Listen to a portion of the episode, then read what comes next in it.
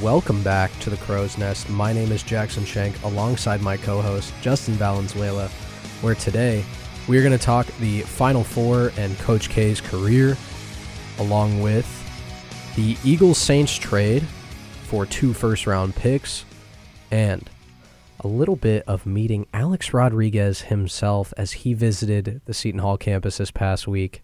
Justin, it's an exciting episode. How are you feeling today? I'm feeling pretty good. A little mad because my socks are soaking wet right now. It's like a monsoon out there, so stay safe. But other than that, I'm chilling. No, hundred percent, man. And you know, I was I was talking to my roommate about this. I my next pair of shoes that I want to own are a pair of Vessis. Do you know what Vessis are? I don't, but knowing you, are those the ones that it's like your feet and it's just around them?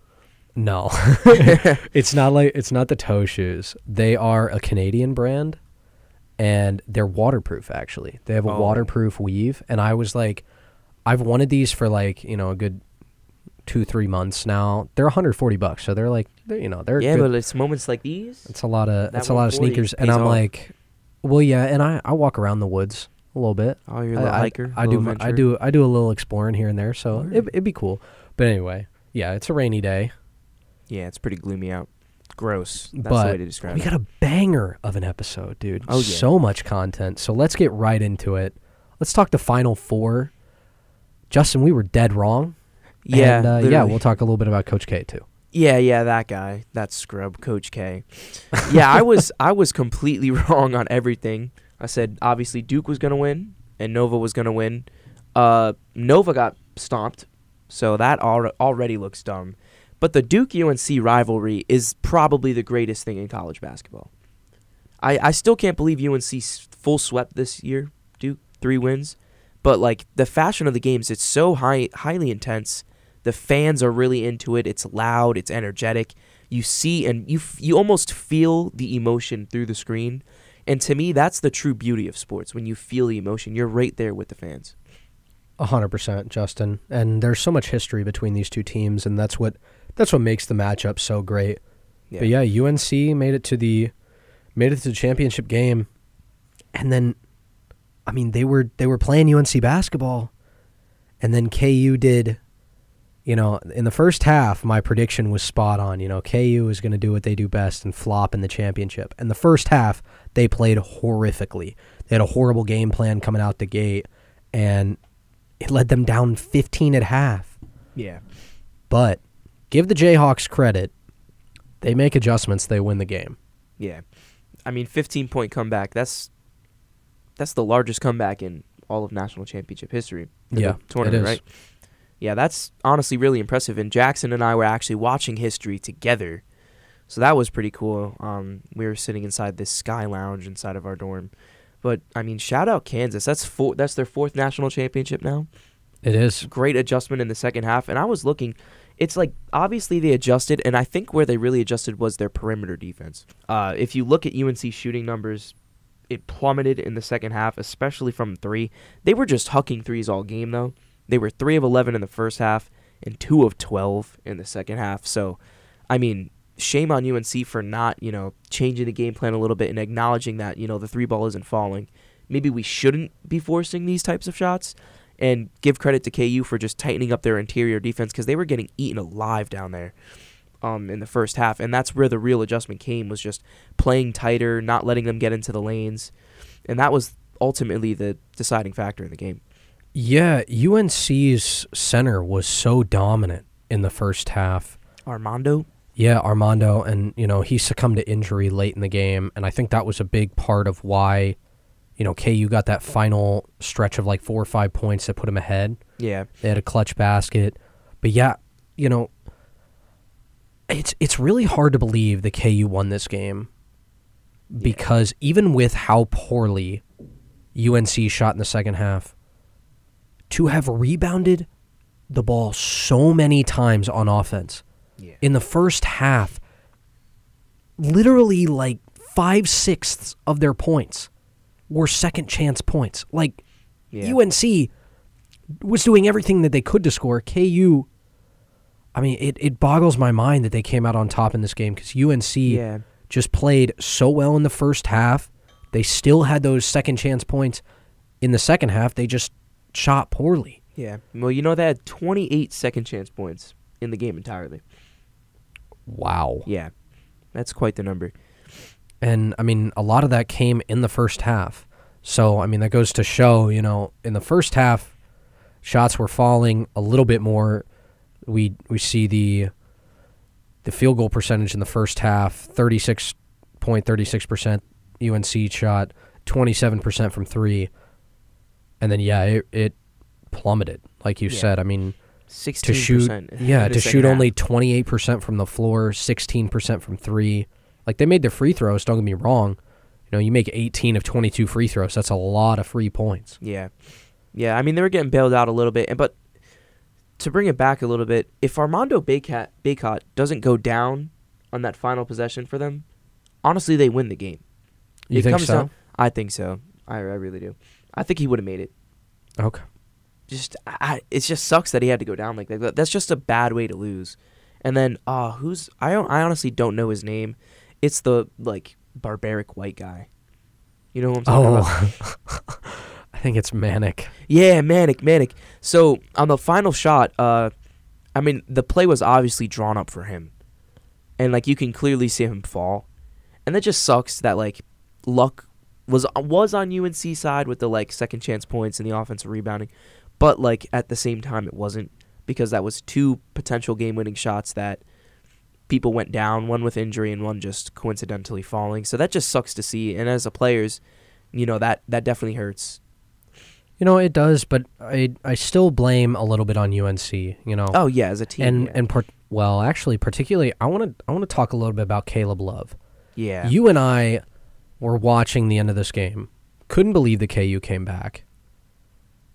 And then really the unthinkable happened. You know, a team that has been coached so well in UNC by their new head coach and oh my gosh, Caleb Love dribbles down the court with, you know, 15 20 seconds left with their, you know, the the game in their hands and chucks up a 3 with 16 seconds left had so much more time to develop a play, an opportunity to close out the game and win a national championship. And just fell flat on his face, tried to be the hero, shot a, you know, 35 foot 3 like he was on ste- some Steph Curry stuff and uh, it's like they they got lucky that they got the offensive rebound and they got Yeah. another possession and then they got lucky that KU stepped out of bounds like UNC had so many opportunities to close this game out especially beginning in the second half up 15 and they just couldn't do it so shout out to KU for you know taking advantage of the of the opportunity that was given to them but man I it's a rough day in Chapel Hill Yeah, I- I'm going to bring it back to Caleb Love, too. He shot 5 of 24 from the floor, 1 of 8 from 3, and he shot like 12% from the field.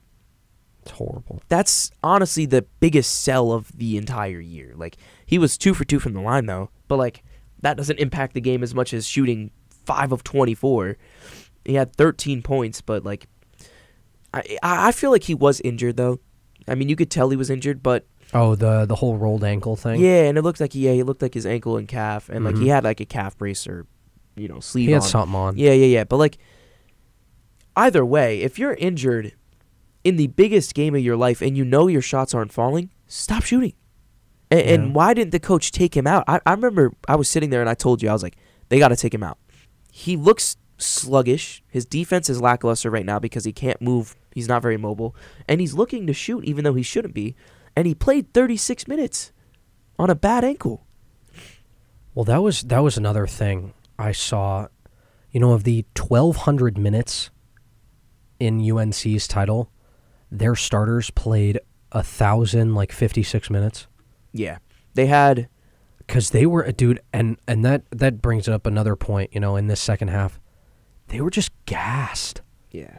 You know, and when gas players get hurt, you know, like Love and Bacot did, it leads to teams falling apart when they have a 15 point lead, and that's what happened. Yeah, and I mean honestly, most of the most of the starters did not shoot well.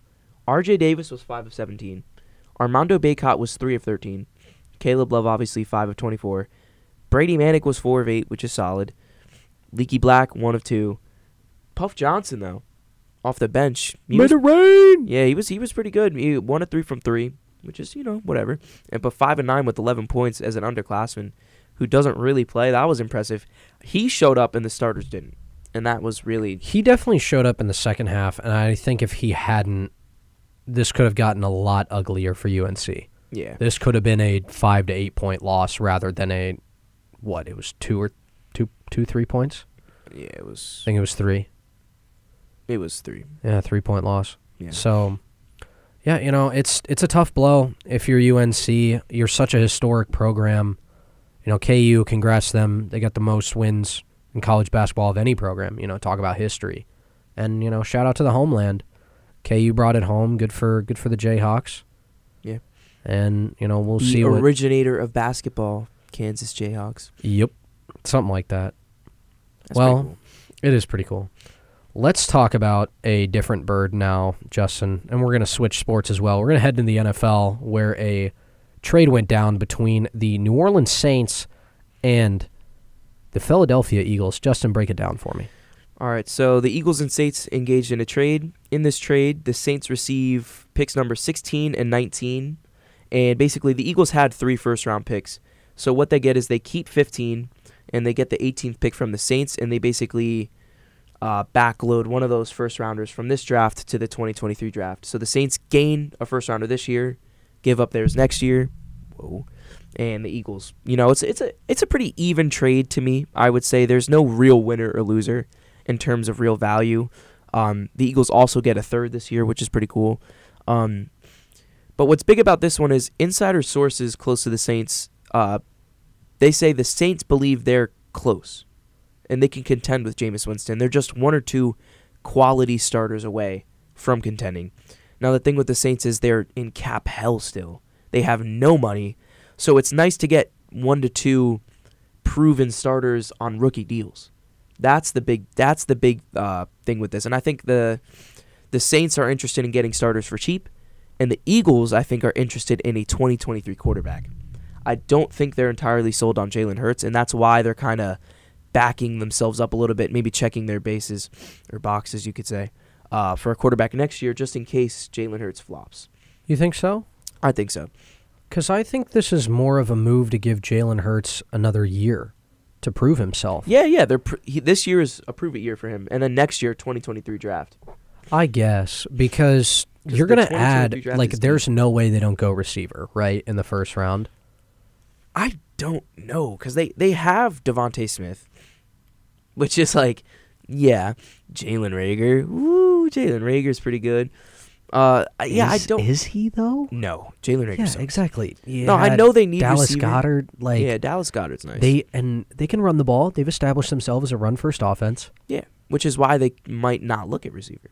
No, they they need a receiver because they need Jalen Hurts to be a playmaker, and if they're gonna, you know, draft a quarterback next year, which good luck in a class that's absolutely stacked. Yeah, know, and it's that's it's, exactly it's, my point. It's, it's stacked. Deep... It's stacked. I don't know if it's deep though. It's stacked, but it's thin. I yeah. think it's thin. Yeah. Good luck trying to get a, you know, trying to get a QB when I'm sure the Lions are going to want one, the Giants are going to be looking at one, the Falcons are going to be looking at one. Yeah. So, all of these things aside, you know, I that brings me back. I think that you know I believe the Eagles think that Jalen Hurts is the guy. They just need more weapons around him. And giving him another weapon in a year that is a prove me year gives him a chance to play for a second contract, which I think is exactly what's going on. You alleviate the pressure off your quarterback. You say, hey, we're going to go get you a top guy, but we're also going to plan for our future, okay? Which, you know, can be taken both ways, can be taken as, oh, mm-hmm. wow, well, now you're planning for a future without me. Mm-hmm. But at the same time, you don't get to say that because you haven't proved yourself. So, you know, I don't think the Saints are two, you know, pieces away. The yeah, NFC's that's, that's the NFC's exactly wide open, but like, I think this is a great move by the Eagles because you don't need to go super wide receiver in this draft. You can get one guy out of a very talented class and then move on and play for next year. I like the move by the Eagles. Plus, You didn't mention this, but they get a second rounder next year as well. Really? Yes, they got a they get 18 Yep, this year. a 2024. third- oh, it's a a 2024 third and a seventh. Oh, and a 2024 second. Okay. Yeah, I I mean I like the trade for both sides, and you know that was a very good point that you brought up, to be honest. But I don't really think the Saints are one or two quality starters away from contending either. So I think in the sense that if they don't view Jalen Hurts as their guy, they might be able to bank on the fact that maybe the Saints kind of flop next year. But also like if if Jalen Hurts is your guy, you now have a plethora of youth talent on your team. You have two first this year, two first next year. Um, You have Devonta Smith on a rookie contract. yeah, Devonta Smith on a rookie contract. They're really, I mean, what this probably shows to me is that they just don't value this draft class as highly as they value the 2023, and that they're willing to invest uh, another year of maybe not having one of those rookie guys just to get a rookie from that class, just because they weren't that high on the guys that might be there for them now. So let's add another thing onto this, okay? They made the wild card last year. With Dallas, you know, sending Amari Cooper into the wind and ending up in Cleveland, do you think they can do you think they still have the attitude, hey, you know, if we have Hurts Oh yeah, and we get an and we get a good wide receiver in this draft, we can win the division. hundred. I honestly, I I think the NFC East is wide open. Yeah. I would not be surprised to see the Cowboys win it because it's the Cowboys. I would not be surprised to see the Eagles win it because they are a young team that's ascending. But I I think the Commanders could win it too. I really do. I really think they're a great team that's just a competent quarterback away. They made the playoffs with Taylor freaking Heineke. Like anything is really possible. And they were close to beating Brady with Taylor Exactly. And Carson Wentz, like you can speak poorly on him as much as you want. He won games with the Colts. It's not like the Colts barely missed the play, uh, like handedly missed the playoffs. They barely missed the playoffs, and I still think that not all of it is on Carson Wentz.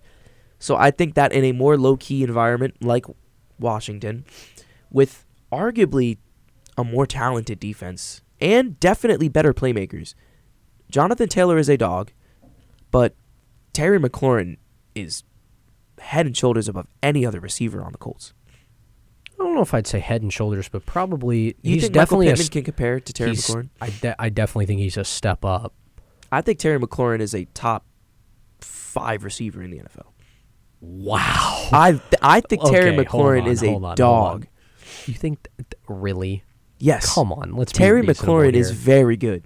He's just on Dude, who's throwing him the football? That's the only I- reason you don't hear about him. I guess. Well, I mean, I've I had, think in terms of pure talent, Oh, Terry McLaurin is top five. wow, dude, you're talking with the likes of Davante Adams, Yeah. Cooper Kupp, Justin Jefferson, Ja'Marr Chase, Tyreek Hill. Like, Yeah. are you sure? I'm willing to I'll- put him up there with him. I think they're all interchangeable, but I think I, I'm willing to put him up there. Wow, dude, I'm. I think you're crazy. I'm gonna go top ten at the highest. I'd probably put him. What, like eight, nine? I'd rather have Waddle than him. What? Yeah, I'd rather have Jalen Waddle. No, you're crazy. Dude, I think Terry McLaurin's a dog. He just, dude, Taylor Heineke's throwing him the ball. You know, like I guess. I think if you put Terry McLaurin on like, hmm, who who's a good team to put him on right now? The Packers right now.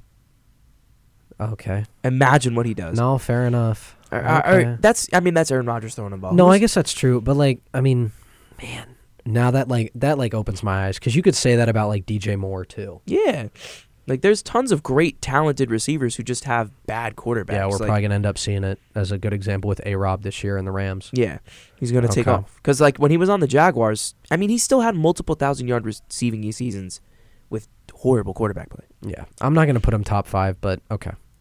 But anyway, trade for both the Eagles and the Saints were solid.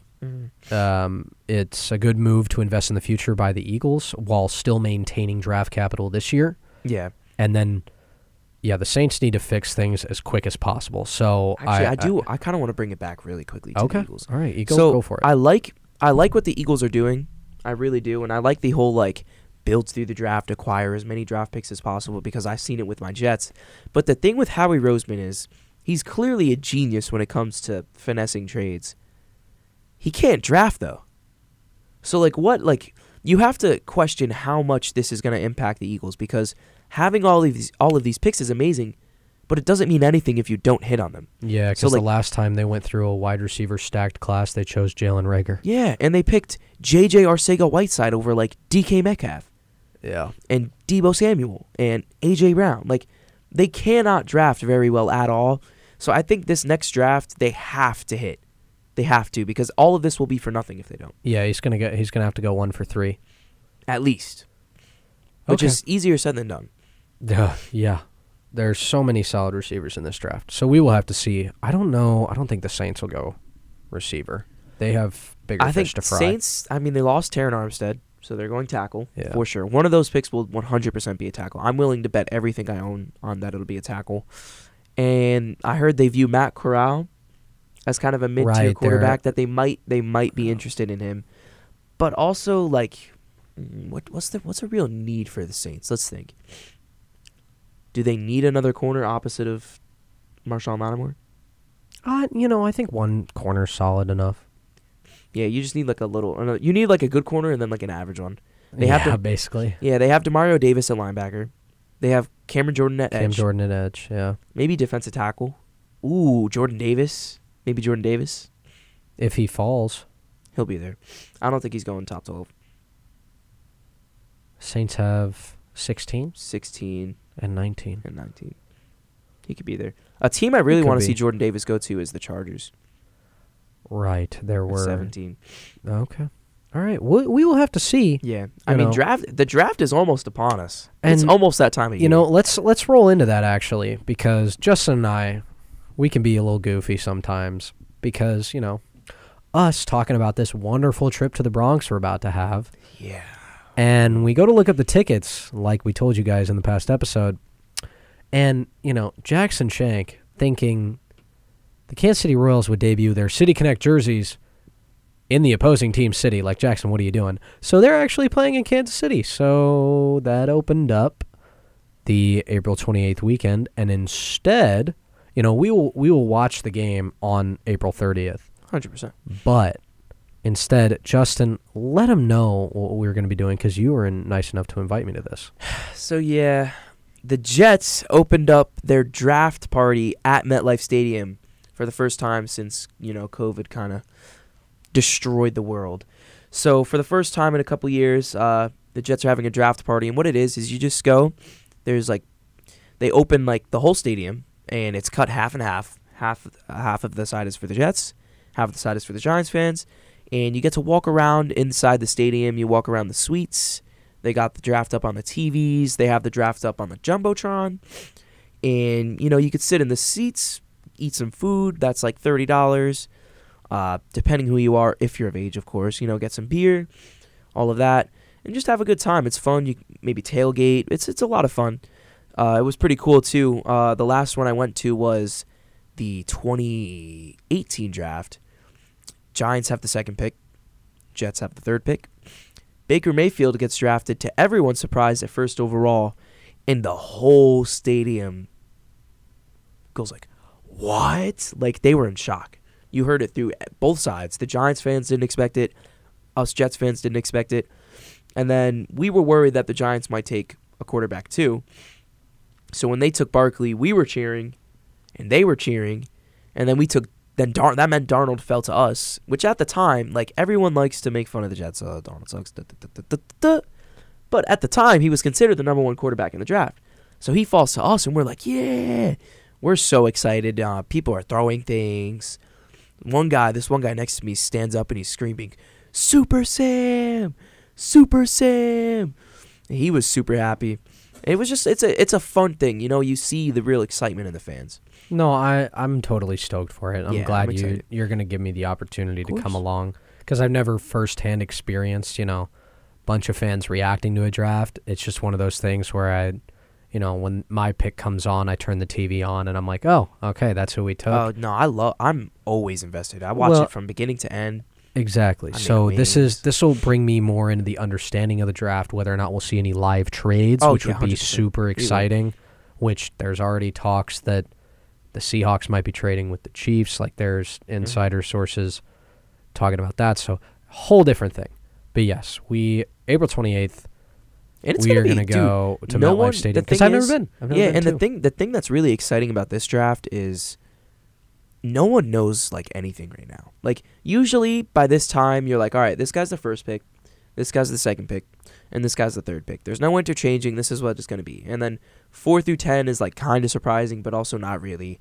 And then it, it really isn't until like the late teens to twenties that the draft really opens up, and it's like, whoa, I didn't expect that. Oh, he's still on the board. I can't believe he fell. But like, there's legitimately four different guys that I think could go first overall. Aidan Hutchinson, Kayvon Thibodeaux, Travon Walker, maybe even five. Ikem Ekwonu and Evan Neal. And no one knows like they're leaning towards edge right now, but like who's to say that's legit? You yeah, know? And true. even if they are leaning edge, there's three options for them to take. Mhm. Like it's it's very interesting. I'm very excited to see how this pans out. Me too, Justin.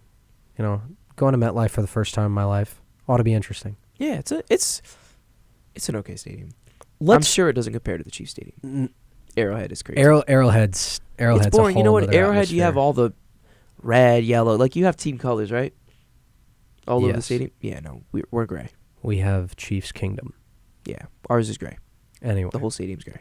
let's let's talk about one of one of your good pals came to Oh yeah. Seton Hall last Wednesday, and I actually got to have a 30 minute little sit down session with him. Alex Rodriguez. One of the goats. You know, it was it was incredible. Yeah, the- Justin, just sit down, see him there. Yeah, that's um, And yeah, that's he just- cool. Um, he came in, he talked with Bob Ley, who's another huge guy. He's Seton Hall grad, and you know his A Rod's agent actually put this whole thing together, or someone who works with him in Fox, and he's a Seton Hall grad himself. So this whole thing, you know, was a part of the the next speaker in the series for the Center of Sports Media at Seton Hall, and it was Yankees legend Alex Rodriguez. So like, wow. Yeah, that was awesome. I I mean I definitely didn't have a interact. I had an interaction with A Rod. I didn't have like a sit down with him, but so for those of you that don't know, I'm a work study for the School of Communications Dean's office. So I was working for the event and I was at Bethany Hall. Uh, in my job, I had like a nice, cool little uh, like name tag. It was cool. I liked it. It was cool. I felt professional. You got your creds. Yeah, yeah, I was professional. Credentials, yeah, I felt professional. And uh, my my job was to just guide people to their seats if they were reserved or VIP. I you know pointed them or walked them to it or whatever. And then like towards the end, once like it was kind of filling up, I was just like, I'll go take a seat anywhere. And then there, uh, BJ Schefter is you know ad- addressing the audience, introducing uh, the two main speakers, who was Bob Ley and I forget the other guy, unfortunately, but he's also a Seton Hall grad, really cool guy. I think it was Eh. Bardia. Yeah, it was Bardia. And the door opens. And I look. And two feet away from me is standing Alex Rodriguez. And he looks at me. And I look at him. And then he points back out to the hallway. And I just nod my head. And I'm like starstruck. I'm just nodding my head, like, yeah, yeah, yeah, yeah, yeah. Too early, too early, bro. And he just walks back out. And that was that. And then, like, three minutes later, he walks back in, looks at me. I look at him. And then there's like a pillar, like this little, like, thing and he's just I put it on my story. He's just leaned up against the pillar, hiding from the audience right now, looking at the. Uh, they played a video for him, and this is like after everyone is introduced, right before he's about to get introduced, and he's just hiding behind this pillar, just gazing up, and I'm just staring at the back of his head. I'm just like, damn, that's really Alex Rodriguez right there. He is right there, right in front of me, in the same room as me, and I just thought that was so cool. And he's he was a pretty f- cool, funny guy. He kind of he told a pretty funny story. Kind of kind of dissed the Astros. That's how I saw it, at least. Uh, were you at the event? I was not. I had class because I was there reviewing for a stats test, which I feel like I absolutely aced, so Hell it was yeah. worth it. So, uh, who was it? Bob Ley had mentioned he was like, oh, like, uh, recently Brian Cashman kind of trashed the Astros, saying like, we had a window for the World Series, and you know it, we would have won it if it wasn't for uh, the Astros cheating. And then he asked, he was like, how much does knowing what pitch comes affect you as a hitter? And he said it makes good hitters great, and it makes great hitters amazing. You know, and then he told a story about this one pitcher. He, the there was a ball boy for the Yankees in like 2009, the year they won the World Series, or 2008, one of those. I forget. No, I, I know it was 2009 that we won the World Series, but I don't remember which year he mentioned. So I'm just I gonna got it. say 2009 for argument's sake, but I don't actually know if it was that year.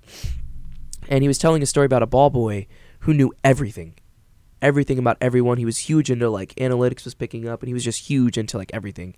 So there was this new pitcher that gets called up, and A Rod knows nothing about him. And it's like his first week in the bigs, and he's pitching against A Rod.